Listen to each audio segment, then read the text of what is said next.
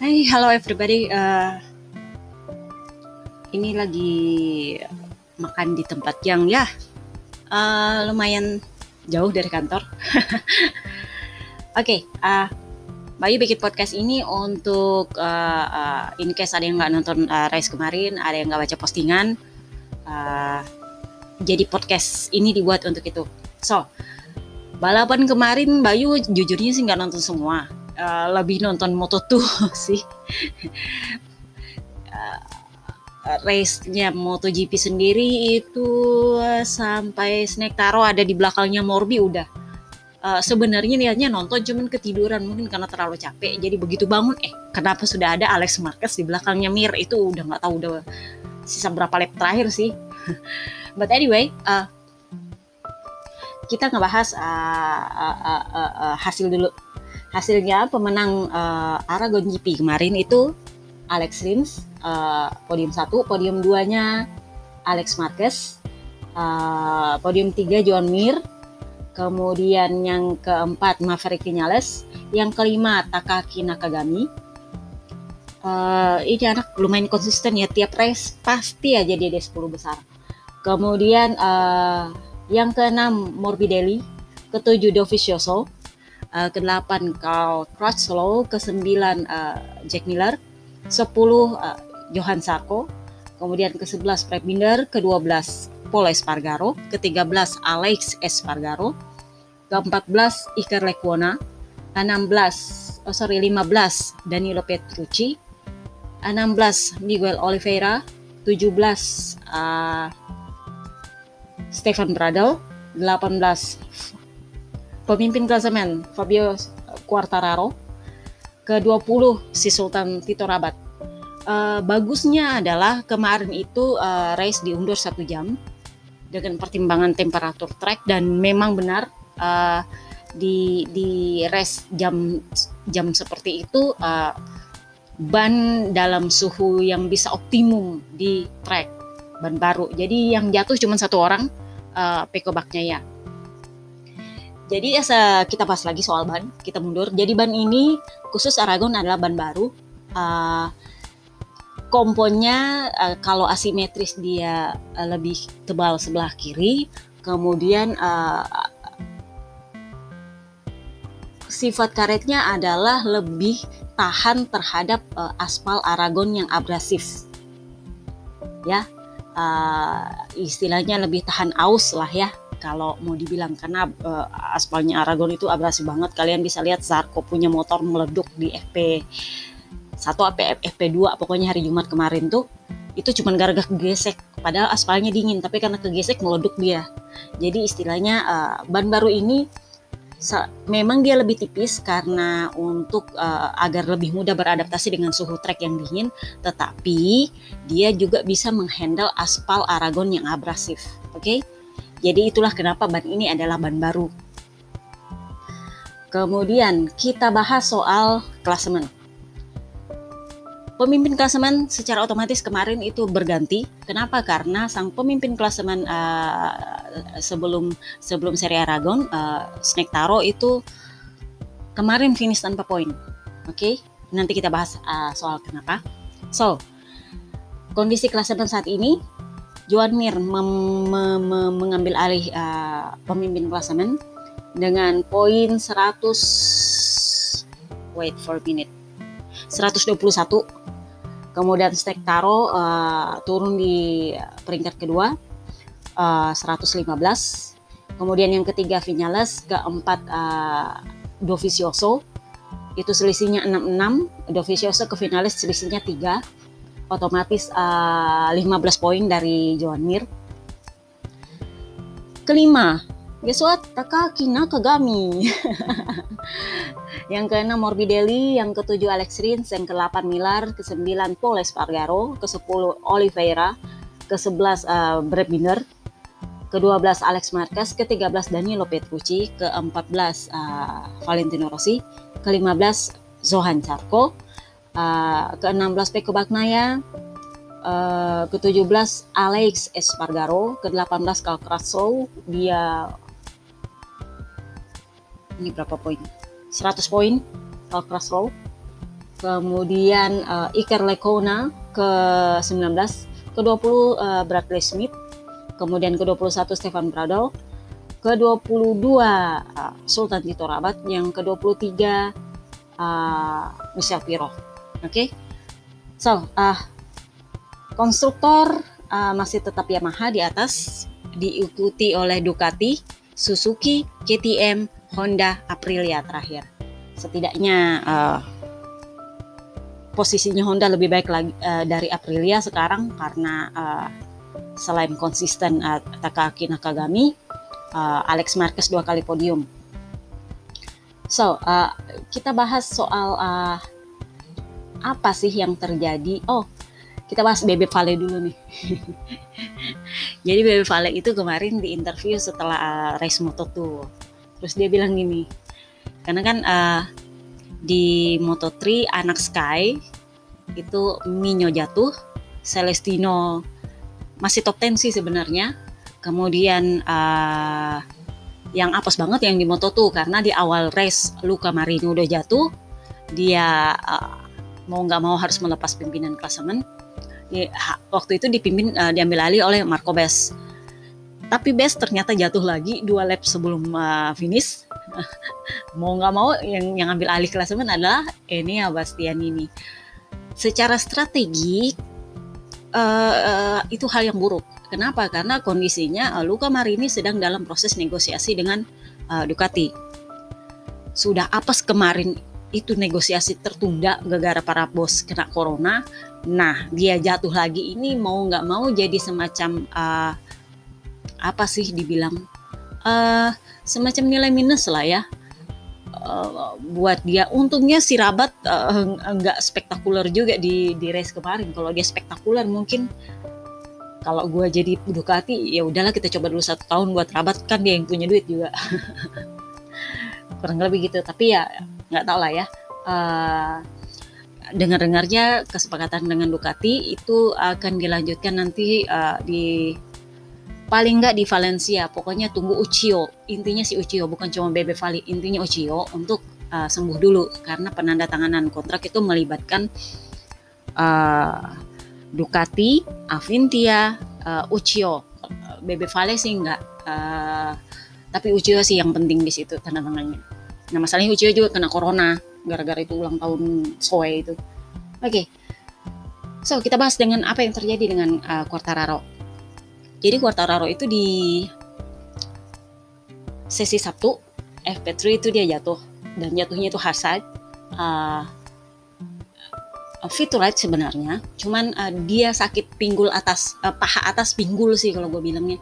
Pinggulnya itu sakit sebelah kiri Nah, uh, dia sendiri sebenarnya waktu uh, habis ambil pole, pole position, dia bilangnya gini, uh, sebenarnya uh, ping pinggulku ini masih sakit, cuman uh, kalau di atas motor karena kurang gerak gitu kan, uh, jadi nggak nggak nggak terlalu sakit juga sih, nggak nggak sakit-sakit amat, nggak sesakit waktu saya jalan. Nah, masalahnya adalah dia dia sudah concern nih, masalahnya adalah ban siapa yang duluan habis di sesi Sabtu kemarin uh, di podcast uh, Sabtu Mbak Yu udah bilang Suzuki adalah uh, pabrikan yang perlu di, di diwaspadai beberapa race terakhir ini. Kenapa? Karena mereka lebih bisa memanage ban. Uh, mau dari belakang, mau dari depan, uh, kebanyakan mereka itu jelek di sesi kualifikasi, kualifikasi dan uh, sesi praktis. Tapi kalau sudah race, mereka unggul di ban. Sementara Yamaha cepat di sesi uh, kualifikasi dan praktis. Tapi kalau sudah race, hancur. Tunggu aja 5 lap uh, terakhir. 5 lap, 6 lap terakhir tuh udah habis lah. Dia mesti pakai strategi ngacir. Cuma masalahnya nggak nggak semuanya bisa ngacir. Nah, kemarin uh, Neng Vina seperti biasa dia pasti ngelorot.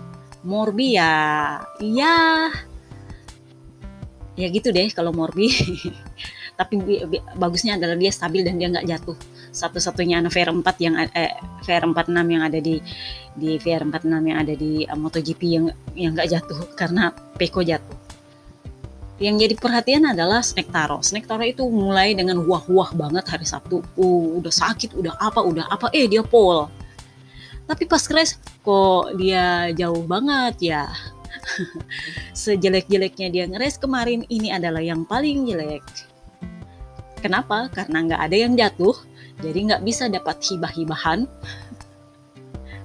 Dan emang dia lagi jelek sebenarnya siapa kalian nggak bisa nyarahin uh, komentator uh, TV lokal yang bilang ah, mungkin kakinya sakit gue juga mikirnya kemarin waktu race ini kakinya sakit apa ya apa gimana gitu kan karena uh, lu pernah nggak sih uh, kalau gue pernah itu perjalanan naik motor uh, gue pernah perjalanan naik motor itu 4 jam 4 jam nonstop jadi ceritanya sebenarnya itu 6 jam, tapi karena gue nonstop dan uh, memang uh, larinya di atas normal, ya 4 jam. Dan 4 jam itu nonstop dan itu berasa banget pegal-pegal pinggul lu. Ngerti gak sih? yang yang sering jalan jauh pasti tahu tuh, pegel banget. Gue pikir ah mungkin dia karena pinggulnya sakit, jadi setelah beberapa beberapa lap itu berasa pegelnya gitu loh. Ya jadi kalian nggak bisa salahkan uh, komentator TV lokal. Gue juga mikirnya kayak gitu. Tapi setelah race dia uh, kalian akan lihat skin dia uh, uh, uh, menjelaskan ke teknisinya oh gini gini ala ala TikTok lah itu apa tangannya ke kiri ke kanan gak jelas gitu tapi itu membuktikan bahwa oh ini anak masalahnya ban. Dan guess what? Bener. Dalam wawancaranya dia dia bilang jadi kan orang udah bilang alah seperti biasa nih dia nih nggak pernah belajar. Kalau kalau race pasti melempem gitu kan. Terus dia dia balas nih iya sama belajar apa dari race kemarin? Nggak ada yang bisa dipelajari. Dia bilangnya gitu. Nggak nggak mungkin bisa mempelajari apa pun di, di, di race itu. Kenapa? Karena kondisinya di luar normal saya tidak bisa belajar apa-apa karena saya punya masalah teknis ada yang aneh dengan ban saya gitu ada yang aneh dengan ban saya. Jadi setelah tiga lap, uh, dia merasa bannya itu kayak over pressure. Jadi kemungkinan uh, tekanan bannya itu mungkin sudah maksimal. Uh, Michelin itu punya batas maksimal ban, uh, tekanan ban. Nah, dia itu ada di atas maksimal dan waktu kemarin itu uh, kondisi trek adalah kondisi terpanas selama uh, akhir pekan jadi uh, lagi panas-panasnya tapi selama akhir pekan mungkin sebenarnya aslinya nggak panas-panas banget tapi emang itu sudah yang paling panasnya gitu dan itu bikin uh, udara di dalam mungkin memuai jadi semacam uh, high pressure kelebihan tekanan ya. Jadi dia ag agak kurang nyaman nggak bisa nggak bisa cepet-cepet gitu. Karena uh, banyak semacam banyak nggak nempel. Kalau orang banyak terlalu tinggi tekanan berasa nggak nempel kan kurang lebih kayak gitu. Tapi dia bilang kayak gini uh, uh, kita lagi coba cari tahu sebenarnya ini ada apa. Ada apa dengan dengan bannya? Karena kita mau perbaiki untuk uh, minggu depan Teruel GP jadi kurang lebihnya kayak gitu. Sementara Alex Marquez Mbak Yu bisa bilang uh, terlepas dari karena ini ban baru dan entah kenapa cocok sama Honda kalian bisa lihat tiga Honda semuanya finish uh, uh, bagus. Eh enggak ya si kalau cross di belakang. Uh, Takana uh, Takana Kagami dan uh, Alex Marker bagus finishnya. Entah kenapa dan sepanjang akhir uh, akhir pekan ini mereka bagus.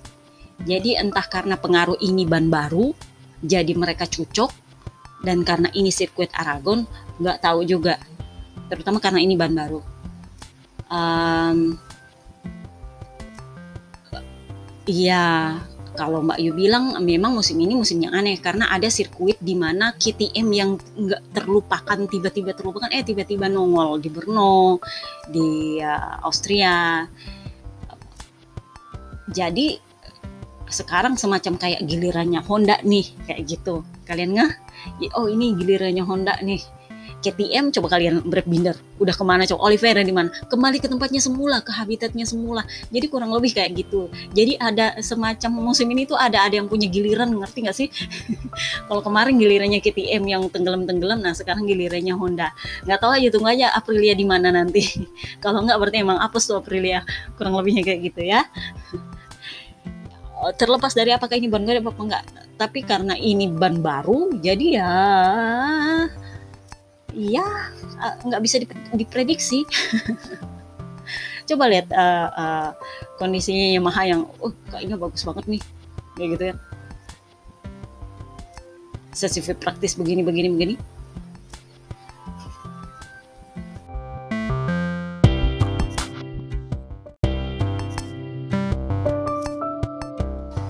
Oke balik lagi. Sorry. Uh, tadi kepotong. Uh, gue ada telepon tiba-tiba. Maklum ini lagi jam istirahat ya. Udah mau habis jadi ya wajar lah ditanyain. Oke okay, uh, jadi ini ceritanya uh, uh, karena ini ban baru jadi ya kita nggak bisa menebak uh, siapa yang yang yang bakal bagus siapa yang enggak. Karena ini memang ban baru di di Aragon ini. Kita kecuali kalau minggu depan nah mungkin kita masih bisa menebak sedikit lah ya. Oke? Okay? uh, kurang lebihnya kayak gitu. Kenapa uh, uh, Alex Marquez bagus. Iya mungkin karena dia emang cocok aja sama ban baru ini. Terlepas dari apakah memang dia menang arisan apa enggak. Iya bisa jadi. Karena memang akan berputar di situ-situ aja sih uh, uh, uh, uh, si ban akan tetap di situ-situ aja. Tapi apakah dia pindah pedok apa enggak ya mungkin I don't know. Tapi jelas dia akan di situ. Dia nggak akan pindah eh, nggak uh, akan pindah pabrikan sih kalau gue so ah uh, bentar. Nah uh, kemudian yang kita bahas adalah snake tar uh, snake taro. Snake taro tadi sudah karena dia bilang uh, dia ada masalah bannya Kemudian yang jadi masalah uh, yang kita bahas lagi adalah uh, Kaisar Honda United, Dovizioso. Ntar gue balas email dulu.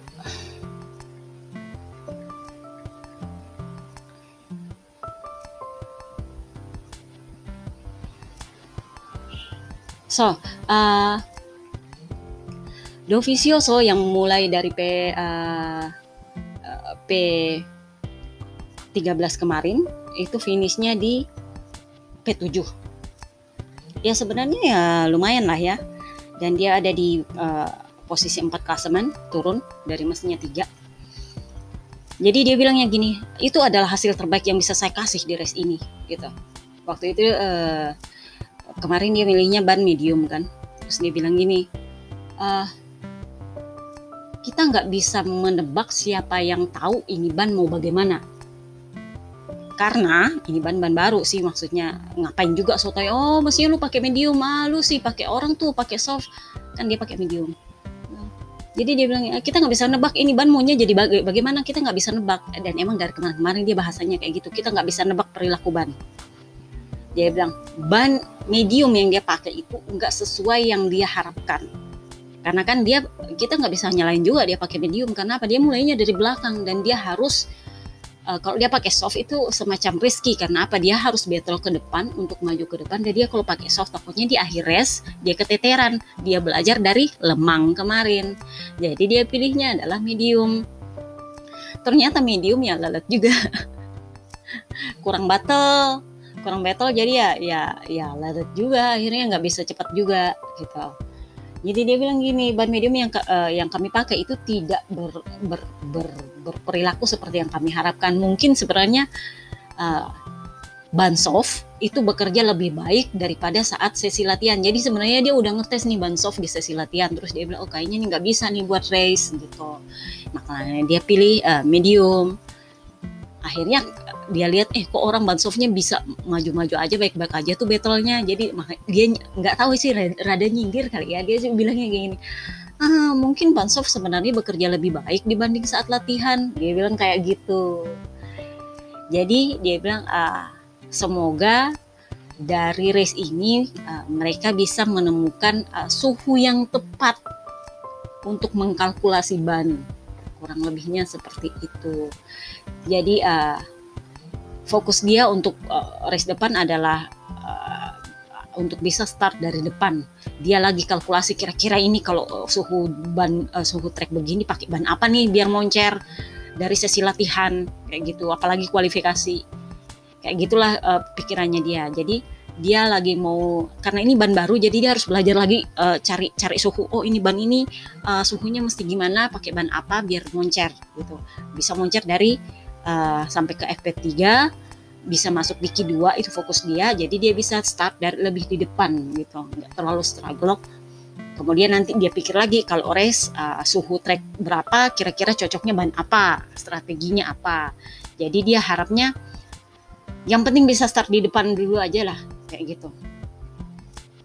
Nah uh, waktu ditanya soal uh, keributan dia dengan Petrucci jadi gini uh, pasca ribut-ribut di sesi Q1 uh, Devicioso, bilangnya kayak gini ah saya itu sudah bantu Petrucci bertahun-tahun gitu loh. Hubungan kami baik masa dia uh, uh, gituin saya? Jadi ceritanya uh, si Petruk ngintil stream sama dia. Eh nggak taunya ujungnya Petrucci lebih cepat dari dia waktu di Q1 akhirnya tembuslah Petrucci Q2 sementara Dovi-nya enggak. Padahal mestinya Dovi yang tembus dulu karena Dovi lagi uh, kandidat juara semacam itu. Nah uh, Ciabati sendiri juga menyalahkan Petrux. Jadi dia bilang gini si Petrux itu ngambil keuntungan dari Dovi dengan ngintilin. Dia dia yang egois gitu. Sementara Petruk sendiri bilang oh saya nggak terima pesanan apa-apa saya membalap dengan strategi yang saya punya. Strategi saya adalah ngintil karena saya memang setengah mati kalau di trek lurus. Saya cuma bisanya ngintil dan saya nggak tahu kalau terakhir ternyata saya lebih cepat dari Dovi gitu. Uh, kalau Ducati nyalahin saya ya saya sayangkan karena saya membalap untuk diri saya sendiri. Dan tidak ada uh, tidak ada pesanan. Ya mungkin sebenarnya maksudnya gini kalau nggak mau ngomong ya ya aja lah ya gitu. Namanya grup kan ada tuh. Cuman mungkin karena mereka sudah uh, sudah memutuskan nasib masing-masing di masa depan jadi uh, sebenarnya kalau gue bisa bilang uh, si Petrus itu rada nggak didukung sih sama sama Ducati karena mereka udah mau pisah. Tapi karena uh, di Lemang kemarin Petrus menang ya wajar dong dia uh, berusaha untuk dirinya sendiri kayak gitu. Karena kemarin juga waktu di Lemang si Doving disalib pasrah nggak bisa battle. Ya, ya macam kayak kayak gitulah ya. Jadi ya sebenarnya bukan salah Petrus sih kalau gue bilang. Jadi ya gitu deh. Hmm, kita lihat lagi apakah di Teruel nanti mereka bisa uh, uh, fight para Ducati. Uh, yang sudah yang pasti adalah uh, Bebe Vale bakal absen dan Yamaha sudah sudah dari dari hari apa sih gue udah bilang tuh nggak bakal ada yang ganti nggak ada yang ganti yang kemarin udah resmi akhirnya diresmikan dalam bentuk pernyataan ofisial bahwa nggak uh, akan ada pengganti untuk Bebe Vale di uh, Aragon 2 Teruel minggu depan. Uh, kita nggak tahu apakah Yamaha bisa memperbaiki diri. Uh, Snake Taro harus berjuang kembali untuk memperebutkan uh, klasemennya. Apakah Mir memang di di di di, di plot agar dia uh, Jordan mengingat dia KTPS dan harus ada KTPS. bisa jadi, why not? sejatinya sih Mir ini sebenarnya dia uh, nggak terlalu akur sama Marquez. uh, cuman ya uh, semacam uh, dia pilihan terbaik yang ada. yang lain uh, bisa sih Neng Vina, cuman Neng Vina juga rada angin-anginan sih. Uh, agak kurang cocok buat icon. Kalau Mir masih bisa jadi icon ya, dia kan masih muda. Ya nggak sih? Ya nggak sih? Ya nggak sih? gitu.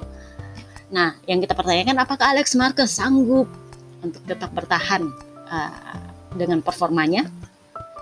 Kalau menurut Mbak Yu sih semestinya bisa ya karena ini masih sirkuit yang sama. Cuman ya nggak tahu aja sih. Uh, apa pun biasanya sih race kedua itu hasilnya akan jauh berbeda dengan race pertama. Kalau kita lihat sepanjang musim ini. ya udah. Ya, kurang lebihnya itu. Wah. Ah, sudah berkokok ayam. Waktu istirahat gua habis. Udah gua caw dulu. Mau pulang. Oke? Okay? uh, pulang. Mau balik kantor. Oke? Okay, bye bye everybody. Have a nice day. Have a nice money day. Uh, bye bye itu aja hmm.